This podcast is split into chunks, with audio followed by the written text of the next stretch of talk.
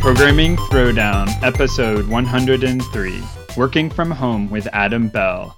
Take it away, Jason.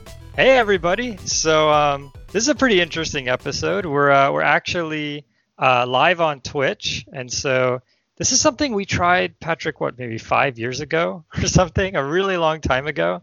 Um, and, uh, you know, I don't know, why did we stop recording to Twitch? I think. I think part of it was we got a lot more a lot more engagement on Discord, and uh, the Twitch just couldn't seem to kick off.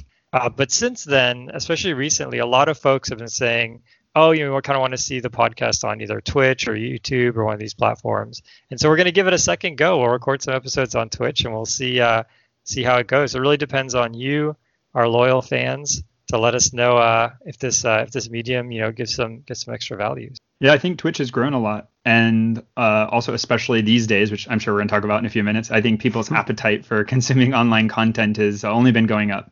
Yeah, yeah, totally. Yeah, a lot of people ask us uh, why we use Skype and not Zoom, and I think the answer, correct me if I'm wrong, Patrick, is just that we never tried Zoom. it could uh, be way I mean, we've been doing this podcast longer than Zoom's been around. Oh, that's true too. Yeah.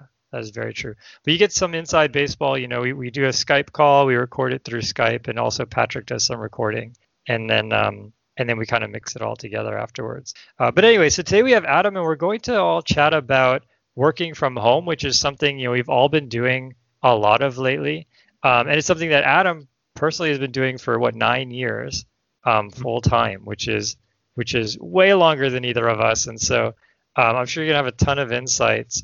Um, but yeah, maybe maybe Adam, you could start kick it off by just talking about like what made you work from home. Like, was it your decision or was it something that was circumstantial? And what kind of started that? Yeah, um, great question. Um, yeah, so in, in 2011, like I, I live in, in Peterborough, Ontario, Canada. It's got like 85,000 people. It's not like it's not the tech hub that you that you hear about, right? So uh, I had a I had a boss who had left um, and and went to work somewhere else, uh, actually in, in Waterloo uh, area in Ontario. And he wanted me to come work for him. And he said like, hey, maybe you know you could do it remote because I didn't want to move there. Um, and so you know I took a day off work. I drove down there. Um, I did all these interviews, and he said at the beginning, kind of like, oh, so they're gonna want you to say you're moving here, but like it's all cool um, which was a little weird. oh no. so I went through like all the interviews, and then I met with HR last, and she was like, "Okay, so when are you thinking of moving to Waterloo?" And I was like, "Well, you know, I'm not. Like, I think if you want to say that I'm moving here, then that's fine, but you know, I'm not." And she's like, "I don't know what you're talking about. This job is for here." so it became a whole thing. I drove home thinking I didn't get the job, um, which seemed like a great job. Um, and then, like, my former manager phoned me up and said, I heard there was some sort of misunderstanding. We're happy to have you work remote. Let's get you an offer. Got me an offer. Um, and he said, now the offer says that you're going to be working in Waterloo, but just ignore oh, that. um, so I took a huge gamble and I took that job and, and I never went to the office. Well, actually, I went a couple times, but I started working from my s- small apartment that I lived in with my with my now wife. And I think like within a week, I was like, I don't think I want to go back to working in an office. Like, I think that maybe, you know, the the times we're in right now are a little bit strange. It's not the ideal working from home times, but back then when I tried it, I was like, this is a really good fit for my, you know, for who I am, for my personality, for the way I like to work. And so it's years later, I've been at three or four different companies, all all remote. So like dive into that a bit. Like what what makes your personality or anyone's personality good for working from home and, and what would make it bad? Yeah, that's a good question. Um, so like I think the thing that is the worst for for working remotely isn't really a personality thing, but an experience thing. Um, I work on a team that's distributed right now. I think it's really hard if you don't have experience like working in an office place. Like um, maybe there's a way to do that, but I think that's the hardest thing, right? If you just uh. finished uh, school or something, um, you just finished university or grad school, and you're like, I'm starting a new job, and it's just you at home on your couch. Like, I don't think, like, I don't know how you're gonna learn like what what a day's work looks like, like what the expectations are, like when you should ask for help. Um, so that's like the the biggest area that I don't think we've figured out how to work from home. The other thing I would say is just like um, you know like um, some people like to be really social. Um, I'm probably maybe a bit less social than than some. Like I think I can I think I can get by, you know, with with a with a lower level of like water cooler chat. Um, I mean, Right, some yeah. people. I mean, I don't think some people might not realize that that's who they are until you know, like our present situation where they're like, you know, I'm really struggling without without the needed social contact. Um, also, like I had a significant other that I lived with at home. I think if if you lived by yourself and work was your main like social outlet, um, I think that could be a struggle, right? Yep, yep. Yeah, it totally makes sense. I mean, it totally resonates with me. I think, uh, um, I think along the same lines. I wonder, you know, like people who are starting now, uh, you have to work from home. So, so you graduated from college back in, uh, uh, probably I guess now maybe you graduated from college two weeks ago or something, and you got your first job and uh, and you're working remote, right? And I think it's a huge, huge challenge. Um, and and so one, I, I another thing you said that resonated with me is this idea like we haven't really got it right. I totally agree with that. Um, you know, I was thinking about um, how you know there's when you're sitting around the same desks, like in some bullpen environment, you can just run over and talk to somebody, or you can ask a question, right? Um, you know, I don't think you can completely remove your privacy when you're at home. You can't just have a camera staring at you 24/7. It's just it's super awkward, right? But maybe, you know, one thing that might be better than what we have now is is is maybe like a set of hours, like office hours type thing. Yeah. Where you say, look, from one to two, my camera is always on, and uh, so is yours. And so there's this grid maybe of all of our faces for that hour, and then it turns off, something like that. Um, yeah, but there's that's probably one of probably a thousand ideas we could come up with brainstorming here today on how to make it better. I mean, I think there's huge amounts of progress that needs to be made. Yeah, I think you could also just like metaphorically like try to try to treat it like that person is there, right? Like if you guys are on the same time zone and you guys used to work next to each other, um, and you're on Slack or whatever, you know, like a, a place where I see like working from home go badly is like people who might hash something out for 20 minutes in the office will spend three hours like talking about it on Slack. Um, like Yep, just yep. just like jump on a call. Like I know it seems like they're not there, but just pretend they are and like and talk it out. Um, Yeah, what about like I feel like uh, I get notification overload now that I'm working from home. And I mean similar to what you were just saying where where instead of just tapping someone on the shoulder, you send them a message and then it's this n squared problem, right? Um, yeah, how do you deal with, with with notification overload? Yeah, I mean, I think it's hard. I think the same kind of uh, like office hours kind of concept could work. I know, Yeah.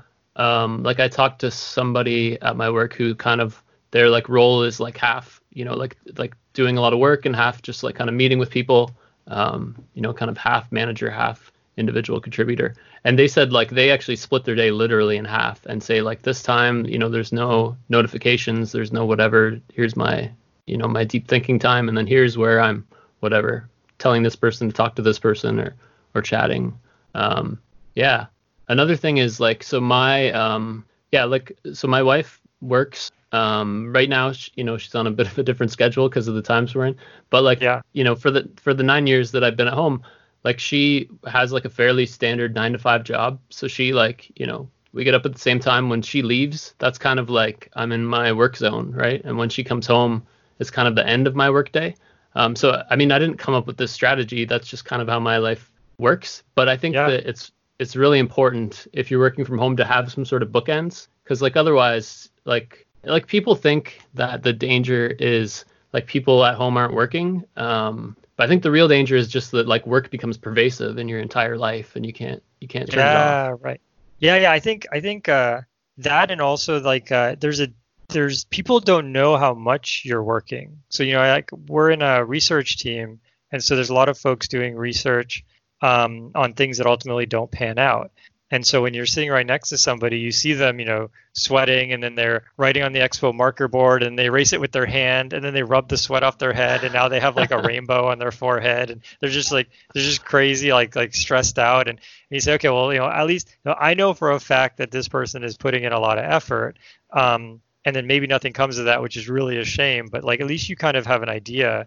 Versus now, uh, and it works the other way too. Sometimes you get this eureka moment and uh, and you things that you didn't even have to put a lot of effort into. And so that becomes harder to sort of internalize when uh, you're not around the person.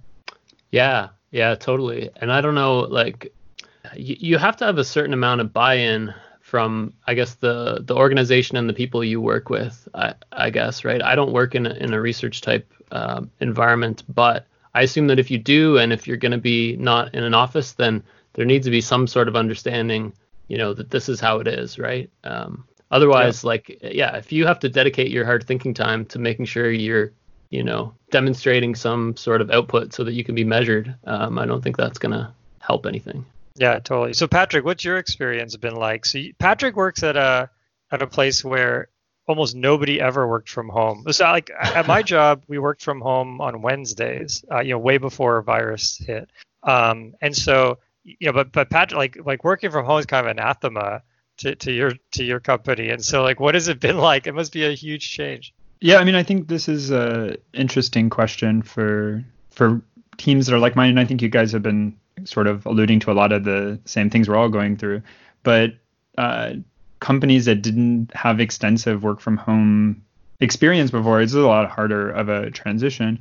Um, I actually think we've adapted pretty quickly, but most of the team has been stable, been working together for a while, so they already kind of know what everyone's doing without having to talk about it as much. Yeah. Um, onboarding new people has been slightly more challenging, adjusting to them. But we've done the the things like we are talking about, like just have an hour every day or a little longer, and just be on a chat and shoot the breeze or talk about specifics, and people can sign off if they want. But new people tend to not have as much work to do. So they have a little more time to be able to hang out. And it's important, I think, to be able to get them that time, even if it doesn't seem directly beneficial to having them churn out lines of code. Um, I think it's important to have people get adjusted pretty quickly. And so that's how we've been tackling it. It's actually been working out, I think, better than if you had asked me at the start, how is this going to go? I would have predicted it going worse. And I think that's a realization a lot of people are coming to is that is not as bad as they thought it would be for the people who said maybe they didn't want to work from home or it wasn't important to them before. They're realizing, oh, actually, there's kind of a lot of advantages to this. But then, yeah, a lot of people are saying, yeah, I don't really have a good home setup for this. Like, I don't have a home office. I have too many other people in this space. And so for those people, of course, like it, it's more of a struggle. And so looking forward, I think the interesting thing is how people may choose to adjust if they believe there's a higher probability of this happening. So people may select where they live or not live, or what kind of apartment they get or don't get, or house they buy or don't buy.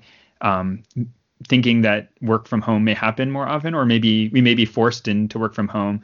Uh, which uh, what do you call? It? I guess that's a recency bias. Like it's never happened before, but it happened now, so it's more likely to happen in the future. But I don't actually yeah, know if that's. Right. But I think a lot of people will uh, treat it that way.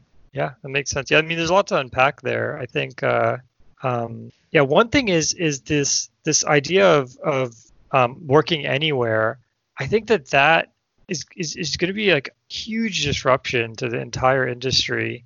Uh, and I don't mean disruption in a bad way, like disrupting your service or something, but I think it's going to radically change the entire industry. Um, ultimately, I think for the better.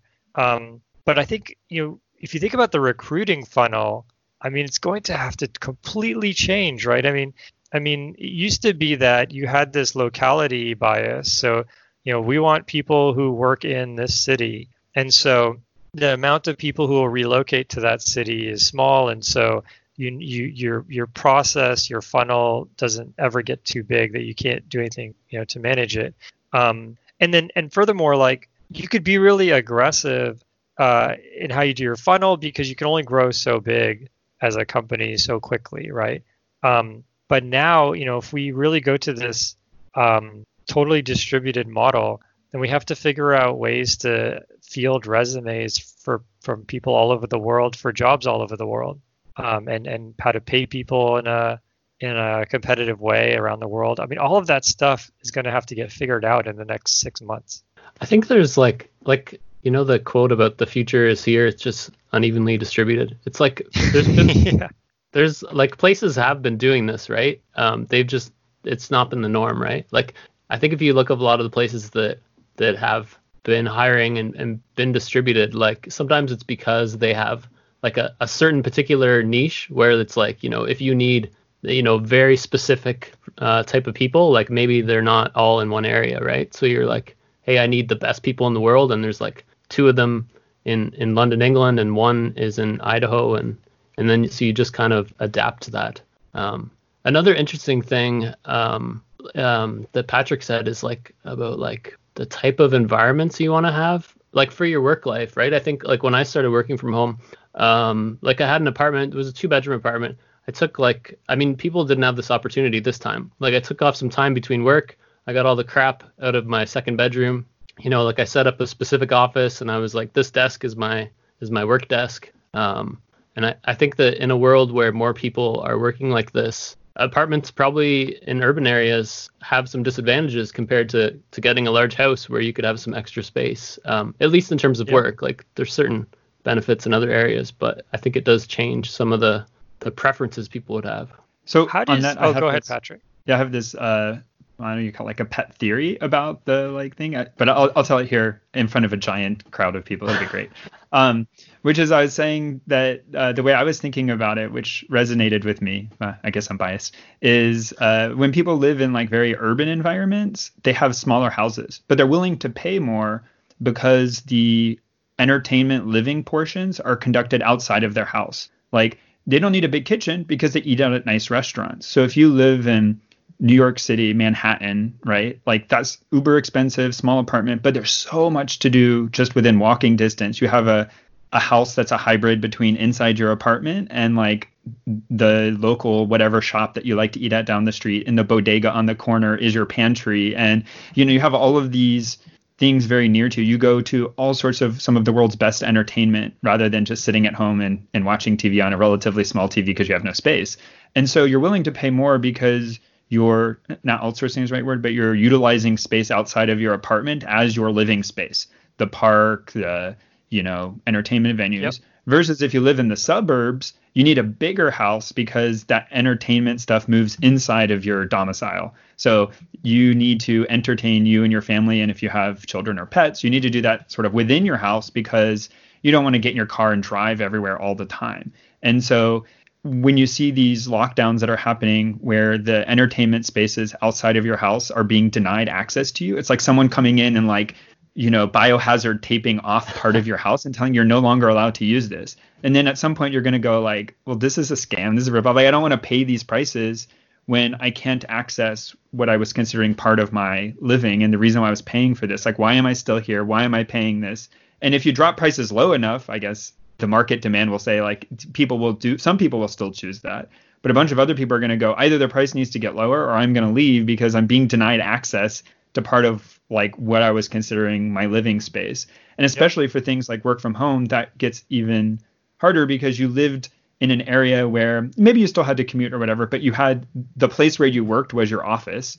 And now you can't go to that office and you have no alternative because you don't have spare space in your place of residence. And for those people, I think they develop a very acute like reaction to this where it's like they need an immediate fix because like working from sitting on the edge of your bed is only going to happen for a few hours before you realize it's not sustainable. Yeah, there must be like a middle ground, right? Where like everybody moves to like the medium size. Like everybody lives in Boulder or, or St. Louis and has a co-working place, right? Like um, some middle ground where you're like, I have more space and I can share some urban amenities. Um, and I don't know. Yeah, that makes sense. Yeah, I, a number of people um, where I work have brought up this idea that um, you know they want to spend six months of the year in you know Nebraska, and then the other six months you know in Manhattan, uh, you know, you know where the job is like, and uh, you know, that raises a bunch of interesting questions. Like, like so right now you could say, well, okay, we'll pay you let's say market rate for Nebraska, you know whatever a software engineer makes in Nebraska when you're in Nebraska. But then if you think about it from a this gets back to something we talked about a while ago about like what is something actually worth and how you figure that out. Also, you know, what this engineer is actually worth to the company actually goes up because because they're using less physical space and getting the same amount of work done. But you're going to end up paying them less if you take the market price attitude, right? And so there ends up being this sort of disconnect between um, between between these these two ways of measuring what something is worth, right? Um, and and uh, uh, yeah, I think this this whole there's also yeah, I guess it, it all kind of ties together. Like uh, if on the recruiting side we're now able to find a bunch of super talented folks in Nebraska, then then uh, that really puts a lot of downward pressure on people who are you know in the cities. And as patrick said like need a lot of these extra amenities to have the same quality of life right? Versus like in nebraska those are capital expenses i guess. Um, and yeah i think that that whole thing is is interesting. I think uh, i did see a lot of um, people getting back to like the furniture and and sort of being comfortable working from home. I did see a lot of people buying uh, I actually also bought one like a, a, like these mechanical desks that go up and down for your house, and uh, that was something I used a lot of at work. And I, I thought that it would be um, an insane amount of money, but it's actually they've come down in price. You can get one at you know pretty reasonable amount, and uh, so far I think that's been the biggest improvement um, in working from home for me has been getting a desk where I could stand up. Yeah, I also have a standing desk. Uh, yeah, I bought it years ago, and I it's I haven't regretted it. Although I spend lots of time sitting at it. Uh, yeah, I think for podcasts, it's probably good to to be sitting. I think the market the market dynamics thing um, is interesting. Like I think I saw something online that said that it like the the like the market for software developers is going to get even more divided, right? Um, I mean, this was the theory because like uh, if I live in Nebraska um, and you're trying to pay me local Nebraska wages, but I actually have a counteroffer from some other like Bay Area company, you're just going to pay me the the Bay Area rate, right? But if I if I don't, then I'll get the Nebraska wage. And as this slowly fans out, I think it will just mean that developers that are in demand get like a very high bracket, and and developers that aren't are in a very low. Like it should it should stretch things out. Um, yep. Yep. Yeah, I totally agree. Yeah, I think that especially with what you said earlier, if you have a niche skill, um, and if if the only way you could let's say build that craft is to work at one of these three companies, then then uh, then that's your pool of talent. And so you know, expanding to the whole world doesn't really matter because the whole world hasn't been exposed to those three companies that have this embedded talent or whatever it is, right? And so yeah, I think those people could probably do well. Um, I think the people who um, yeah, are more generalist, I think that might be a place where there'll be some kind of compression. Um, there's there's actually a question from the audience which I thought was really really useful. We'll jump to some of the audience questions. So Cheesy Taco Deluxe asks, um, what is it like uh, onboarding new team members and going through the interview process? Uh, you know, now that we're all remote.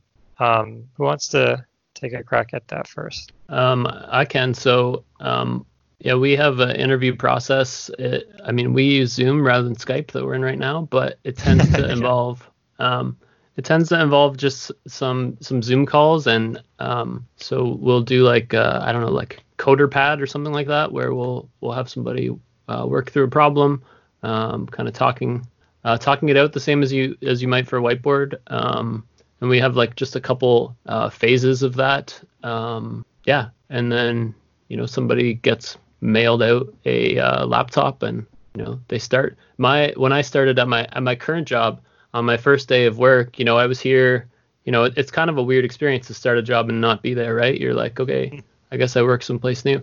Um, but my laptop didn't arrive um, and so I, I wasn't really sure what to do and I contacted the IT and they're like they, they had sent it like to like the general vicinity of where I live but not my exact house which isn't oh that's pretty bizarre yeah, like that. I don't know. It's like they transpose some numbers in the street or something. Oh, interesting. I uh, I got I got the laptop eventually, but the first day I was like, I'm here, and they're like, all right, well, you can't really do anything. So, but I mean, I think wait, I think why, we why not? To, you didn't have any access or something, or yeah, oh, because uh, like oh, I see. Yeah, I needed the you know I needed the work computer. Um, at that time, everything was like behind a VPN. Uh, now we use ah. like uh, Okta, which is which is pretty nice. Oh um, yeah, right but yeah, I mean, I think we just have to adapt, right? I think that like, I mean, obviously right now it's it's not the case, but you know, in in a post-COVID world, if people are still working remotely, I think like getting together is still important. Like, you know, we, you know, I worked on teams where we're kind of all over the place, but like once a quarter we get together, you know, ostensibly for planning, but really like just to hang out and like know each other as, as people who are three-dimensional. Yeah. Yeah, yeah I think um, it's very similar. We have you know a set of um, I think I think we use we actually use this product called BlueJeans, which is kind of like a Zoom type thing for enterprise. Um, but basically, it's a set of these, uh, you know, video video chats, and then um, uh, we also use CoderPad. And then, oh, here's a kind of an interesting backstory behind CoderPad is um, CoderPad was actually started by somebody who worked at uh, our company, and um, they ended up because we were like the first customer. They ended up we. Uh, I worked for this gigantic company, and we spent something like ten thousand dollars for a lifetime like company wide license for CoderPad. And we've probably put like you know 200,000 hours into it or something. Yeah, I'm sure they're not they're not making any money off us, but um, uh, but yeah, we also use CoderPad pretty heavily. Mail out the offer, mail out the laptop, and then we we built like um, a set of onboarding docs that have like here's the social groups you should join. Here's some videos from you know some some of the leaders, just talking about the company and talking about the team and everything. And uh, that seemed to work pretty well. And similar to what you were saying, we also have, um, well, actually, we don't have yet an in-person thing because you know we we all started working from home with COVID, so we haven't had the chance to do that yet. But but we do have um, every Tuesday we have a social hour, and uh, you know it's not mandatory. It's kind of this weird thing right where we really want everyone to be there but if we if, as soon as we enforce it it's not a you know social thing anymore. It becomes this you know it becomes work again. Um, so you know people come and go. We have a decent you know percentage of people there. And we just chat or we'll play a game. Uh, we actually played uh, this game called zombs royale um, yesterday which was this web game where you um, um, yeah, it's similar to like PUBG or Fortnite or one of these games, but just something where you can kind of bond as a team. It's really good to kind of force that time because it would be emergent otherwise. You know, like we'll just say, hey, do you want to just go for a walk? Um, but now you know that you can't do that, so you really have to kind of force it. Like you have to say, like, okay, 2 to 3 p.m., guys, let's go do something cool. And uh, it seems weird. I mean, as a person who sort of set up the meeting, it felt weird to, to, to make a meeting to play video games. You know, it feels like, well, why are they paying us for this? But I think that you know you need it to to sort of have a healthy team, have a healthy environment. I think would be the same as making things explicit, which were uh, just implicit or emergent before. Like you were saying, you would naturally hang out with people and shoot the breeze, which goes down kind of a lot. So we've done something similar. Like uh, we've played board games online a few times, just like one hour on Friday, the same thing, you know, kind of middle end of the day, just like, hey, everyone get on and do this. And it also does feel weird, but I'm the same thing. I don't feel bad about it because I feel that it's important for the team to be oriented towards each other in sort of the uh, way that would happen much more fluidly. What would you in 3D space? Um, maybe if we all had VR goggles, it would be a different story. But you know, like thinking about people as more than just their comments on a code review or their status update, is is really important um, to being able to put yourself in their shoes and have that kind of emotional intelligence that sometimes people write about. I think um, you, you need to kind of know another person, and you, you don't get that if you strictly just interact, or at least in my opinion, I find it difficult uh, to just know that from um, the strict business interaction that tends to be the default engagement model uh, with this remote stuff. Yeah, that is true. Yeah. You you made me think of a, a couple other things. So we have like like uh, like you were saying, we have you know join this channel, join this channel. Um, we also have like during the first week, um, like we'll fill up kind of like half of your first couple days with just like meetings that are just like you should say hi to this person um, and say hi to this person. Um, and then we also have a buddy program that somebody at my work set up, which is like they they take somebody anybody who's new gets just like paired with somebody who volunteers who's like from a different part of the company um, and they just they just meet like casually on an ongoing basis. Because sometimes like i don't a problem that's not been solved by all this stuff is like like silos. Like if you develop social structures with your with your team like you do end up kind of not like you're not going to run into people in the kitchenette or something who are on a on a different yep. team um, so that's our attempt at that, but I, I think that's a hard problem. Yeah, totally. I've seen you know things like uh, so you know we were in the office, we had something called Chow Roulette, where it would randomly pick two people who had signed up to this Chow Roulette and have, give make them have a one-on-one lunch together. Um, and so there were different groups. There was a Chow roulette for engineers. There's one for you know salespeople. Um, then there was a general one if you just wanted to get matched up with anybody. And um, something like that, I think, could could easily translate to online. In fact, it could probably be better online. Is probably more awkward in person. Um, you know, because one person has to walk really far to get to the other person where they're eating, right? Um, um, yeah, and the thing you mentioned, there was I, I went to a uh, I had a virtual conference where um, they had this interesting button. You'd click this button, and it, it was as if you ran into somebody in the hallway, like in between two conference rooms. So like it's like while like when one talk ended, there's about a 15 minute break, and during that break, you could click the button, and then if someone else clicked the button, you would run into each other, and it would just basically be like a one-on-one chat. And then after a minute or so, you would hang up and you could try it again.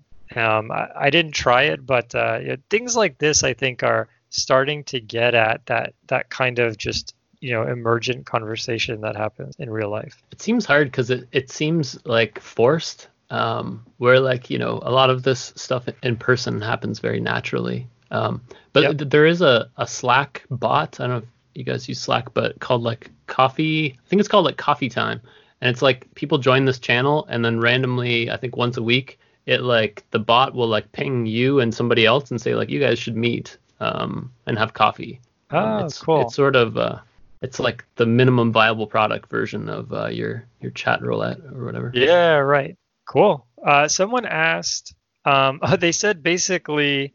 Um, actually, let me get the person's name. So this is G- Gathon on Twitter. Gathan said um, basically they work from home and they also that's sort of their leisure space. So you know, it could be playing video games, watching TV. And so since they do both in the same space, when they're having sort of a bad day at work, they also don't want to have fun anymore because it's kind of like tainted, right? And so uh, you know one way to solve that is you know if you have a big enough place, then you could just subdivide, right? But assuming that that for folks who are, as Patrick said, you know, kind of in the apartment setting, um, you know, and they can only have one place to do work and to have fun.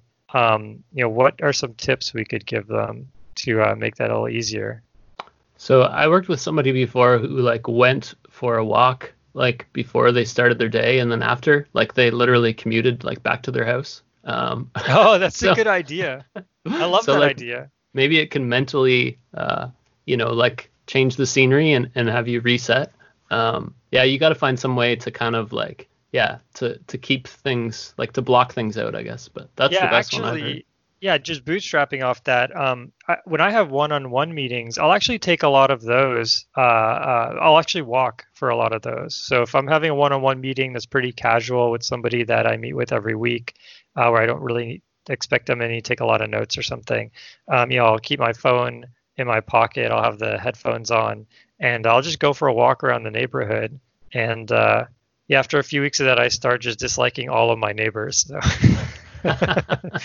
no, no, but I think anytime you can get some exercise and, and kind of enjoy nature and stuff, you know, I think that that is one really good way to to sort of um, recreate that. Because I mean, when I did have these same meetings in person, that is what we did. We would go for a walk, um, sometimes even you know walk outside for a bit, and so um, now it's even easier to do stuff like that. I, I don't. This is not my situation, so uh, just making up ideas. But I wonder too if you took it extreme. So not only if you sort of walked to your house to start your work and then walked at the end of the day, but you could kind of go half a step further and get the they have those hue light bulbs, you know, that change color temperature. So like I noticed I have my window open at my house, so my room is lit sort of naturally. But when I'm at work, it's like I can't even see a window. Like it's just all harsh artificial lighting. And that sounds kind of goofy. But if you even like changed more of your space to like change scenes, and if you had like a very, you know, cool blue while you were working and then changed it to a warmer blue sort of at the end of the day. I mean, I, I don't know. I've yeah. not tried that. But it's just sort of idea. adding to the you may be in the same space, but if you move your desk a foot to the right and change the color. And you, I mean, you can kind of convince yourself that, oh yeah, no, this is completely different. Uh, and I think little yeah, tricks I mean, it's like psychological. It's like deep psychological. Yeah, exactly. So yeah, these, yeah, totally works. I think you just caused Amazon to run out of stock of Hue light bulbs. I think it's a great idea. Yeah, when I when I first worked at home in, in my apartment and I had like a, a computer and a desk that I that I used for like casual stuff like gaming or whatever. And I got an identical desk and I put them like on opposite walls. Um, and I just like I, I didn't have this exact same problem, but I knew like if I was facing one way, that was like work, and if I was facing the other way, it was. Uh, I mean, I don't. I now I don't do anything that severe, but I guess you got to find how to separate things yourself. Yeah, totally makes sense. Yeah, I think um, um, you know one thing that's been really challenging is is you know and and uh, actually yeah, it'd be great to get your take on this, Adam. So you know for myself and probably Patrick, like you know, we were basically forced to work from home because of COVID, and so what that meant is you know day one of working from home was also day one of schools shutting down, daycare shutting down, you know, and all of our uh, uh, kids like being our responsibility. And so it's just like an enormous shock. And so I honestly, I don't, I don't know about Patrick, but I don't really, you know, I don't count the Wednesday thing that I mentioned earlier because it's one day a week, so you kind of plan everything else around it.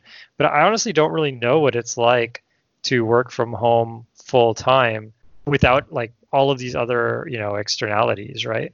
And so one way that maybe we could sort of like reverse engineer this is is for you to talk a little bit about you know what was it like pre versus post covid uh, because you've been working from home the whole time yeah i mean yeah i'm trying to think so i've found like i could tell you like just at a at a at a gut like psychological level that like i feel more like closer to burnout lately with the whole covid situation even though like not a lot of my work life has changed right like i i worked here where you see me now um you know a year ago and i still do now but but uh now I do feel a bit boxed in. Um, you know, like so I think you know it's because you can't you it's not just that i'm here for work it's that i'm here for everything right? And maybe that that goes to that person's uh, question about about kind of feeling kind of stuck in their bad day. Um, so i think that these circumstances are not the ideal uh, work from home circumstances. Um, I, I don't have any like I don't have any specifics though. Yeah, I mean one thing I, I noticed as well is is um and we talked about this in the past episode with Max is um I feel this like it's very kind of um um like this bipolar like this up like very much like ups and downs. And I think it's related to the fact that um and this gets to what the person was asking too and the question is that you're in the same room for kind of everything. And so um, it just tends to and you're yeah i think getting to what you were saying too adam is like i feel like i'm kind of always plugged in because i'm always you know 10 feet away from work. And so if someone sends me a work email i'm just much more likely to reply at the dinner table versus before you know there's a there's kind of that that mental barrier. And um, um and now i think with the covid situation you know the reality is like you know i at least personally like and probably feel you might feel the same way patrick is like i can't give it 100% when there are so many people so much social infrastructure that i depend on that isn't there right now. And so when you combine um, not like a clear barrier between work and home with the fact that like you know you can't contribute as much as you did uh, when everything else was open I think it gives you kind of this ups and downs where you feel like, oh, I'm not doing enough, I'm not doing enough. And then after you work for a day, you feel really accomplished and then it kind of goes back, you know. Yeah. I like so on on my team like we were all kind of distributed but but some people uh, did work in an office but you know many people didn't like before COVID now everybody's um, at home the the people who have had the most challenge would be the people who have kids who are now home all the time. Like you know they um, you know like maybe they worked from home before but but they had daycare and now they have their kid there. Um, it seems like everybody's adapted um, but yeah maybe it's just slowly wearing them down. I don't know. Uh, somebody somebody told me that they had gotten these like children's um, like sand timers like three different ones, like one that was like an hour and one that was 30 minutes, one that was 15 minutes. And then when they're in a meeting, they like put it on their desk and turn it. And then they, they taught their kid that like, you know, when it runs out of sand, that's when you can talk uh, oh, to me. Nice. so, I mean, I guess there's a certain amount of training that people are doing about, about how, how working from home works. Um, I think even if you didn't have these current circumstances and you worked from home, um, you know, and, and it's summertime and, and your kids are around, like there is a certain type of work that needs to be done probably to establish barriers like you know right now i'm busy and and things yep. like that I, I don't have any i don't have any children i just have cats and i can just close the door so nice. oh patrick you went on mute Oh, can you hear me? Oh, Okay. now we can hear you. Yeah, I was like, uh, can you just not shut the door? With... No, I'm just kidding. Don't. yeah, we got I got two banging at the door right now, but it's totally fine. yeah, I mean, I think I think that's right. I, I guess that goes to you know everyone tries to spiral in projecting what the future will look like, but I think people taking what it's like right now or in the summertime versus the fall and projecting it out isn't necessarily the right model because having your kids at home or I mean, it, it's even worse than that, right? During the school year, which which was the case with us, is like not only were the kids home, but they needed to do their school, and it's like, yeah, right. wait a minute, like I'm supposed to be doing your school and my work, and thankfully, you know, like I think I'm very lucky and privileged, and, and probably um, might apply to you guys as well. But like my work is very understanding and just saying like, hey, like we know this is a thing, like we we're lowering sort of expectations a little, like you know, try the best you can, basically. Um, and you know, I, I feel like I was st- still able to do and, and treat that responsibly. But yeah, I mean, I think people taking learnings from now and projecting them forward is not we- we're not able to sort of make it as sustainable as you might otherwise if there wasn't a global pandemic, you know. And it's Yeah. it's more so even than that. Like people's vacations got canceled, people's spring breaks got canceled. Summer hasn't been canceled, but I, normally people would be looking forward to traveling and planning that traveling and family coming to visit, and like n- none of that is going on, or well, a lot less of it is going on. And so if- I the burnout thing I think is super risky for people. Like I think you have to make sure to monitor yourself, which I think people are of differing degrees of ability to tell like how their personal state is and just being introspective about that. Um, but I mean, I think it's very probable that if you like, I mean, this is not going to be fixed by August, September, October. So you're going to talk about March to October. That's like seven months. And if you've not gone on vacation or taken a staycation or done something, you normally would have taken a day, a couple days, a week. Oh, of that is vacation so true. Yeah. And I think people are going to get a work fatigue and frustration and associate it to something that might be slightly misdirected. Yeah, that is such a good point, right? Like, uh, I I remember there was a time um, when um, there was sort of a crunch time at work, and I didn't, and we didn't plan a vacation, and um, not really realizing that I was burnt out um, because I we had just had, you know, we just had kind of regular vacations. At the time, my wife was actually working for a cruise line, and so they would uh, have deals for the employees at a certain cadence, and so we would always we always kind of just had basically the vacations planned for us. And so it wasn't kind of obvious that like, oh, like I hadn't taken a vacation in in, you know, almost a year and, and I'm totally burnt out. Um and so yeah, I think it's such a good point. Like no one really wants to take a vacation during a pandemic because what do you do? You just walk around your neighborhood or there's there's very few things that are open. Um but then on the flip side, yeah, a lot of people will probably get burnt out and maybe not even know why. Yeah, I think like yeah, take a staycation, right? Like take some time off and I don't know, put your computers in a somewhere else and, and read a book or something and, and just like get out of the house every day. Um if you if you can. Um yeah, like I, there's a book about about working remotely from uh, DHH, the Rails uh, guy, and uh, I remember like one. I remember very little of the book except that he said that uh, like you should judge yourself on whether like it seemed like you put in a good day of work, like that you shouldn't really keep track of like how much hours you did or or this or that. You like you know if uh, if you have experience like in the world and and you know like hey you know, I solved some things today. This was a good day's work. Like that's good enough. Like don't be beat yourself up. Maybe you need to even turn that down even more, right? Like if you have kids at home or other constraints, like maybe, you know, if if you got close to a good day's work, like pat yourself on the back. Don't beat yourself up and be hard on yourself. Yeah, totally makes sense. Um, someone asked, and I think we covered this, but but uh, um, Rubik's shoe, which I don't know if that's intentionally a pun on Rubik's cube or if that's just you know the first thing that came to mind. But either way, that's an awesome name, Rubik's shoe. Basically asking, um, you know, what prevents our employers from, uh, you know, what prevents wages from from you know uh, a race to the bottom, right? Uh, and I think you know, we covered that.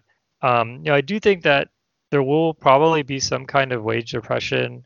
Um, but again, like uh, a lot of jobs are really niche, and this actually gets to a, another kind of semi rant, which is which is everyone is is software engineer, but there's so many disciplines in there, and so so many different specialities. Um, you know, like uh, we talked to Guillermo Rauch, right, and he was talking about um, about um, uh, what was it called Next.js, I think. But basically, it was a framework built on top of React, and um, yeah, I think pretty sure it's Next.js. You could fact check me on that, but um, you know, and, and, and just extraordinary levels of depth and, and understanding and, and knowing the history and why things worked the way they did and what that genesis is like. Um, so, so you know, I think whether you're doing front end, whether you're doing app development, back end development, whether you're doing AI stuff, whether you're doing embedded, you're always falling into some type of craft that you're becoming an expert in. And so, yeah, I don't really expect um, this sort of like uh, wage oppression to be as severe as people are are saying. I think that it'll be a gradual thing. I think that you know, yeah, there. I think for a lot of people, the cost of living will go down significantly, and so that will help. Um, and I look at it in a positive way. Like I think we could sort of like energize, um, you know, people all over the world. Uh, you know, where where there's a lot of folks who are um, um, who are anchored to a place you know, either because you know their family is there. Um, there's so many different reasons, right? And so we can engage, you know, all of these folks. And so I think that there's there's a lot of potential there. Yeah, and I expect I don't know what you guys you guys probably have a a, a better, more accurate take on it, but I expect some places that are embracing uh, the remote workforce right now uh, will fail at it. Like I think it's not a given that it's going to work out for every place. Um, I think it's probably harder than it's. Yep. Yep. So, what do you think is going to cause people to fail? Um, so if if things open back up and we allow people to work wherever, but you know everybody important is in this building, um, in this particular place, I'm not really sure like that that that's going to be successful. Um, I think there's a failure mode for like remote where like you have a team except one guy, he's somewhere else, um, and then like he's not really like a true like member of the team to a certain extent out of nobody's fault, but just um, you know. So I, I think um, like it's really just a culture change. I think um, you know that like if if the if everybody in the company is working distributed and kind of communicating in ways that are async and you don't have to be right there, um, I think it can really work great. But if you're kind of stuck with your you know traditional structures and everybody's in a certain place, um, it's not really going to be that successful. Yeah, that makes sense. Yeah, I'm wondering if like software, you know, development communication is an area of opportunity. Like, uh, like imagine like a software contract type of thing, saying, look, I'm going to build this kind of system. Um, I mean, I guess you could call that documentation or documenting before you write the code, right? But but maybe like you know we somehow make that more frictionless. Um, uh, I mean, I, am guilty of it. I mean, I'm definitely documenting as I'm writing the code. Um, but but I think if you're going to have a system like this where you're going to say where you're going to build something and someone else is going to use it, you know, unless you, you can't you can't just move sequentially. You have to be able to work in parallel. And so um, you know, right now it's mostly just Google Docs. So we'll write a Google Doc just with some ideas. We'll send it out. People give us feedback. But maybe something more formal where you could, um, I guess, if you're just talking about C++, you know, you could write the header files and uh, doxygen them, and then uh, uh, and then people will kind of know what to expect. Uh, but just some way for engineers to communicate like more fluidly, because I think that is the number one criticism of remote work is people say, look, I have this backend, I have this app, I'm making, you know, the next TikTok, and so it needs to be out tomorrow because TikTok was just banned in India yesterday, and so my app needs to come out tomorrow. And so, you know, it only works if the whole team is right there, and uh, the the the app developer can look over the backend developer's shoulder and see the function call, right? Yeah, I think like these are just these are just good engineering practices that might get pushed by by um, people being more distributed, right? Like oftentimes, like all that matters about your design is like the API, like the surface it presents. I mean, maybe that's an extreme take, right?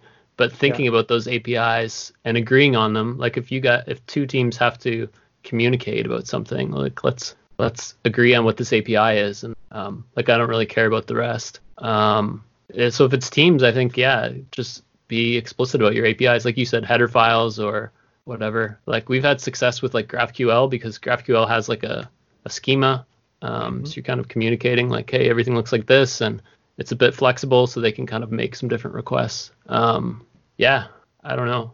Yeah, like I- if I think you're right. I think it will force engineers to do a good job. I mean, which is, you know, not a bad thing. Uh, I know that a lot of our code is uh, just in the company, a lot of our code is not documented very well. And I think it's almost perfectly correlated between things which were done quickly by teams that all sat next to each other and things that are not documented well, right? Because you just can't afford to do that if if you're distributed. Um, so you even in cases where before we were really had remote work, uh, you know, we still obviously had multiple offices, and so things that were done jointly across multiple offices just tended to be better quality, but also slower. And so, you know, maybe this this idea that it's almost like the 10x engineer myth. Like maybe now we have the project done in a week myth, where the downsides of that you know now we just added another downside which is that it doesn't support remote work right but the downsides of that are so extreme that you know we'll have to just accept that you know let's just make this two weeks three weeks four weeks and actually have good quality on version one Yeah. I feel like uh, within a team, like you, you should be able to talk it out, like even if you're if you're remote. Um, so yeah, I don't know. Like like the place that I've seen um, people working remotely fail is like yeah, if somebody just goes off and like builds something and then they're like here it is, um, and then other people are like that's not my expectations. I mean, that's probably more likely to happen with working remotely, but it doesn't have to, right? Like you can just talk things out. Um, it doesn't have to be extensive documentation. Like I've like sometimes before building something just in the Slack channel been like, okay, so I have this ticket to do this thing. Here's what I'm thinking, and then people are, you know, people will provide me feedback. And like I learned this because of the reverse scenario where like I put up a PR and then people like it just gets torn to shreds, right? So I'm like, okay, before I start building this, let's talk about the approach. Um, yep yep So I mean, people can still talk even if we're not all in the same room. Yeah, yeah, totally true. Yeah, I mean, I think, um, you know, if you look at organizations that do this well, or, or at least maybe organizations that do this at all, I think sales is consistently, you know, almost every medium to large size company has a distributed sales team, and um, you know, I think that that there's there's huge advantages to that. Um, you know, I think that um, you know, depending on the product, but almost every product, you know, even from an engineering standpoint, could benefit from, you know, a hyper local um, view or lens through which to look at that product. Similar to how, you know, the sales team in Dubai and the sales team in Arkansas probably don't operate exactly the same way. And so there's a robustness and a health that's a, that makes the system more healthy, right? Um, so I think, you know, from an engineering standpoint, some type of franchise type model could be really powerful. But um, actually, you know, to Patrick, a place we used to work a long time ago, I don't know if if if your team had this, but we actually had some QA folks who were in another part of the US and they would basically run our unit tests, like do code coverage, look for kind of problems like errors in, in, in the development. But actually they were totally disconnected from the core engineering team. So so basically we would get random emails from these folks saying, Hey, you know, we found some issue or hey, you might want to put some more tests here. But they were kind of like this separate, you know, disjoint org. And I thought and, and, and in hindsight, it's kind of like a powerful model because it's it's totally scalable. I don't know if did you have that on any of the teams you were on or no? No, I didn't didn't have that, but I yeah, I can see how you're saying it's powerful, but I mean it does increase overhead. Um, but yeah, I mean I think that's a give and take between separating yep. parts of your team and gaining an advantage of sort of modularity and a defined interface, um, and then gaining the bonus of like more rapid iteration between two teams that don't have a hard boundary like that. And I think that's just like a classic uh, problem that people have to kind of move back and forth on. Yep. Yeah, makes sense. Yeah, it sounds like my initial thoughts is it sounds I would want the people like closer to me, right? Like I would want them working more closely than being totally separated. Um, but I think it's totally possible. Like I don't know. I think you can still have tight small teams. Uh, you know, when you're working remote, I think it's doable. I think it's yeah. the inter the inter team stuff. I think might be more complex. Yeah, I think you know. Yeah, I think you're totally right. I think it's it's a little it's it's kind of a weird way to sort of divide up the work. Um, like say, okay, you're responsible for tests, you're responsible for new development. It's kind of bonkers. Um, but yeah, I guess I guess how do you, the questions are like like yeah, how do we reduce the friction um, between teams, especially across time zones? So if you have let's say the database layer being developed in in uh, the East Coast or even in London or something, and then the application layer being developed you know, on the West Coast, um, I think that's where things become really difficult. Yeah, so like I think that time zones are different than working remotely, and I think they're that maybe they're like the advanced, they're like the advanced skill, right? Like just yeah, if you're gonna have a team and you're gonna be all over the place, like keep it in a couple time zones, right? Like, uh, I mean, somebody said like have at least four hours of overlap, but but maybe have even more than that, right? Um, and there used to be like this model. I haven't heard about it in years, but you know, people used to talk about like this like follow the globe software development model where like somebody would work on something and then they'd hand it off to somebody like eight hours away who'd like work on it and then and like I cannot foresee how that would actually work, right? Like just yep. just have a team and just pretend even though you're all in each other's homes that you work together, you know, closely and talk on Slack and get on video and um, that, that's my advice. Yep. Yep. Yeah, we have a team in in New York that we work with very closely and there have been times when when uh, over the past few years when when you know it's just like uh, it's it needs rapid iteration. Yeah. and and it just feels like nothing is getting done because we'll we'll suggest something uh, a day later it'll come back to us in a different format. And then we just play this really long like like a mail in chess or something right?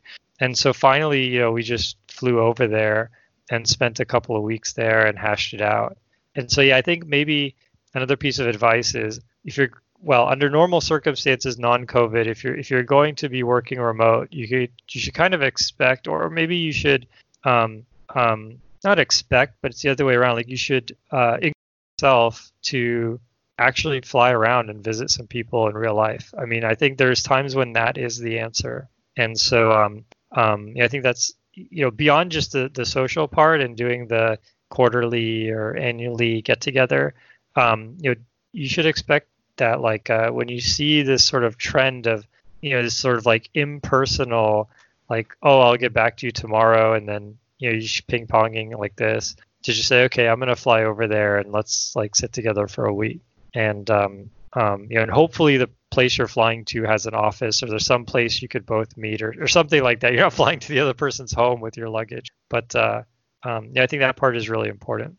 Yeah, the the place where I've seen things or a, a, a way that I've seen things go badly is yeah with these long iteration loops and like you know like somebody who's like you know I'm working on two separate things because like I put together work on the one and then I have to get this other team to review it um, and then while I'm waiting two days for that I work on this other thing and then and then like weeks go by where this person's just like slowly pushing forward two things. And it's just like uh, you know just talk to the people like yeah sometimes you you can't wait. Um, yeah i don't know. If you if you have yep. to do a whole bunch of work in parallel to cover like really large lags like you're you're probably just covering up a huge problem. Yep yep. And you get a kind of feel for like the cadence for something you know like uh you get a feel for like how um the excitement curve I guess, of whatever it is you're working on. And so if if you're working on something that uh, you know that that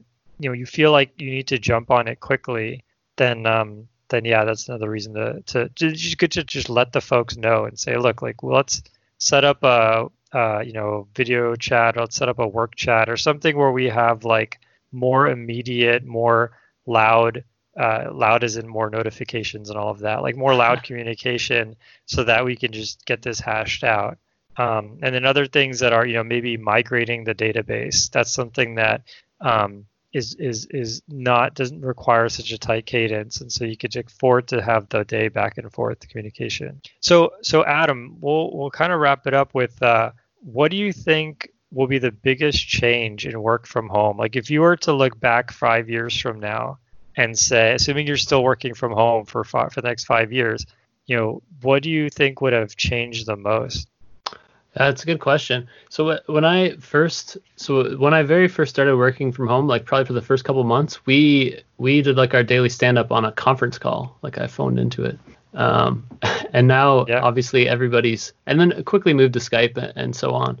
Um, but so I think like with more and more people doing it, like whatever communication mediums are probably going to get richer. So I don't know what's beyond like our current video maybe just lower latency or or easy. I, I, don't really know, but I feel like communications is, is the hard part of of working uh, distributed. So something to do with communication. Yeah, that makes sense. Patrick, what about you?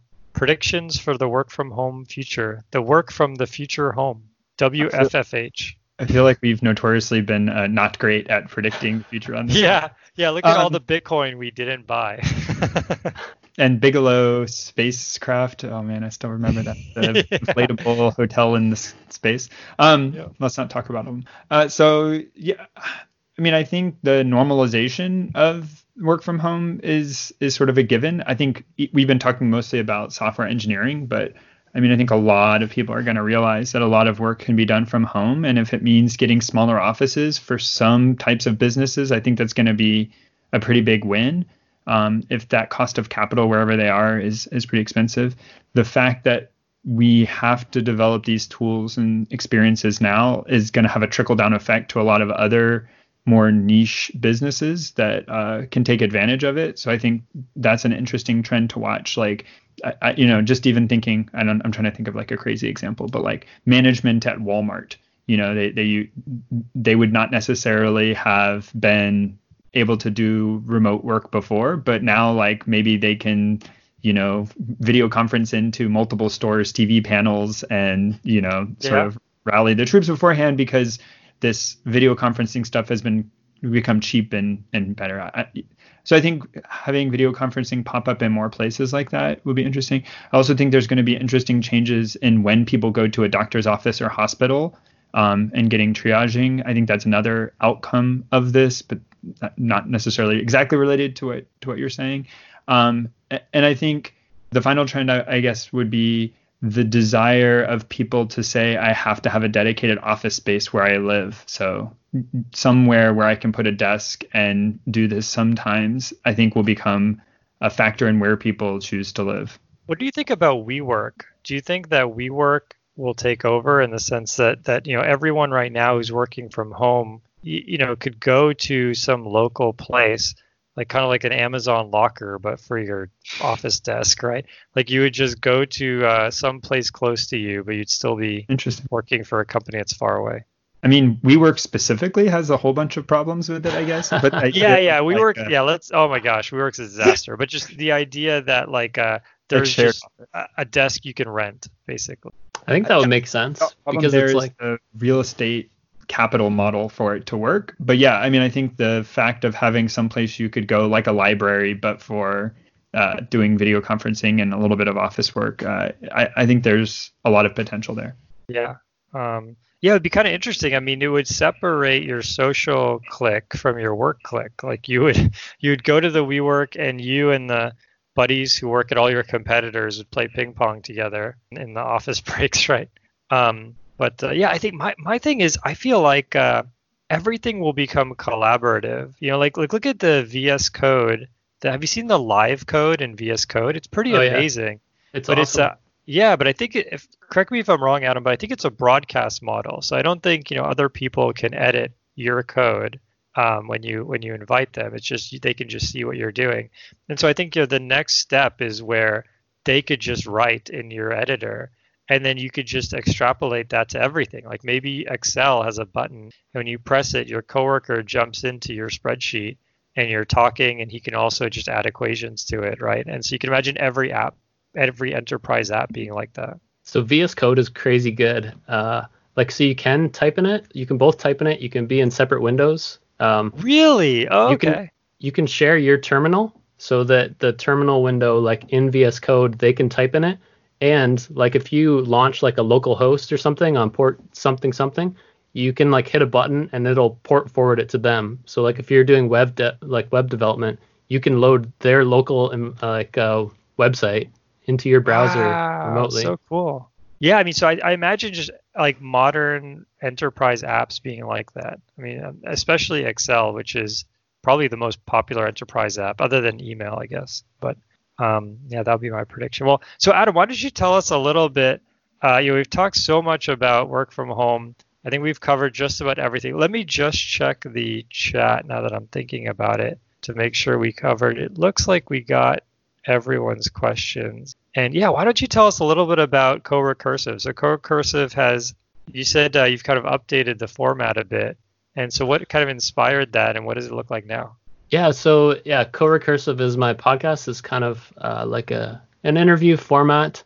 Um, so the the thing that I've that I've uh, changed is I've tried to um, I'm trying to kind of get people's stories, almost like like case studies of like of building things, of like doing software development, and kind of uh, present it in like a format that that's interesting to listen to. So um, you know, like I, I, had a guy, Sean Allen, he came on and he explained how like he had to build this uh, like high performance system where like you know every request had to be like within microseconds and like what kind of technology choices that kind of drove um, you know like tried this that wouldn't work couldn't use jvm because the gc pause you know can't keep it within a microsecond. Um, yeah i had like a, a twitter engineer um, explaining how you know some of the big data problems that they had and then how he found some way to use like ideas from abstract algebra uh, to actually solve kind of like real time data processing.